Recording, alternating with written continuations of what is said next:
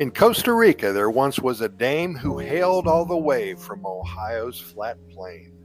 She packed up her bags, bid farewell to the snow, dreaming of sunshine and Spanish to know. With eager anticipation, she stepped off the plane, ready to embrace a culture quite insane. But little did she know her plans were askew, for Spanish, it seemed, just wouldn't accrue. she enrolled in classes with gusto and flair, tongue twisting words left her gasping for air. Hola, she'd say, but they'd look quite confused, her accent so strange they'd think her bemused. She practiced her vowels, her verbs, and her nouns, but her Spanish skill, well, it left much to be found. Donde está el baño? she asked with a grin, but they'd guide her to bread leaving her in chagrin. She'd order a taco expecting delight, but got a tortilla causing quite a fright. Mucho caliente, she cried with despair, realizing too late she'd ordered hot air. She mingled with locals hoping to learn, but conversations left her stomach in churn. They'd talk with such speed, her mind in a haze, leaving her yearning for English filled days. In frustration, she'd say, I've given my all, but Spanish escapes me. It feels like a brawl. The people would laugh, understanding her plight, their patience so kind, their hearts shining bright.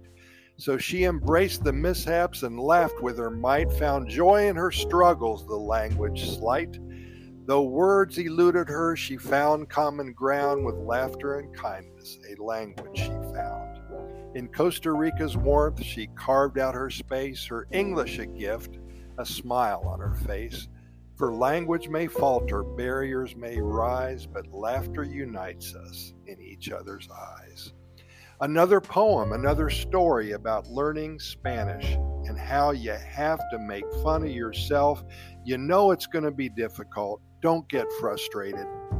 Just laugh, just have fun you're going to mispronounce, like I did just there, many, many words, and it's going to be tough. And you aren't going to be able to talk fluently for quite a while. Thank you, Toni, for sending in this poem that I believe describes your situation. I know you're from Columbus, Ohio, and you had a hard time learning Spanish. Well, I will say that right now, Toni is just about fluent Took her five years, but she loved it. She liked the uh, the, the journey, and she loves the final destination as well. It was very hard for her, but she plowed through it with a lot of humor. And that, my friends, is my advice to you if you want to learn Spanish.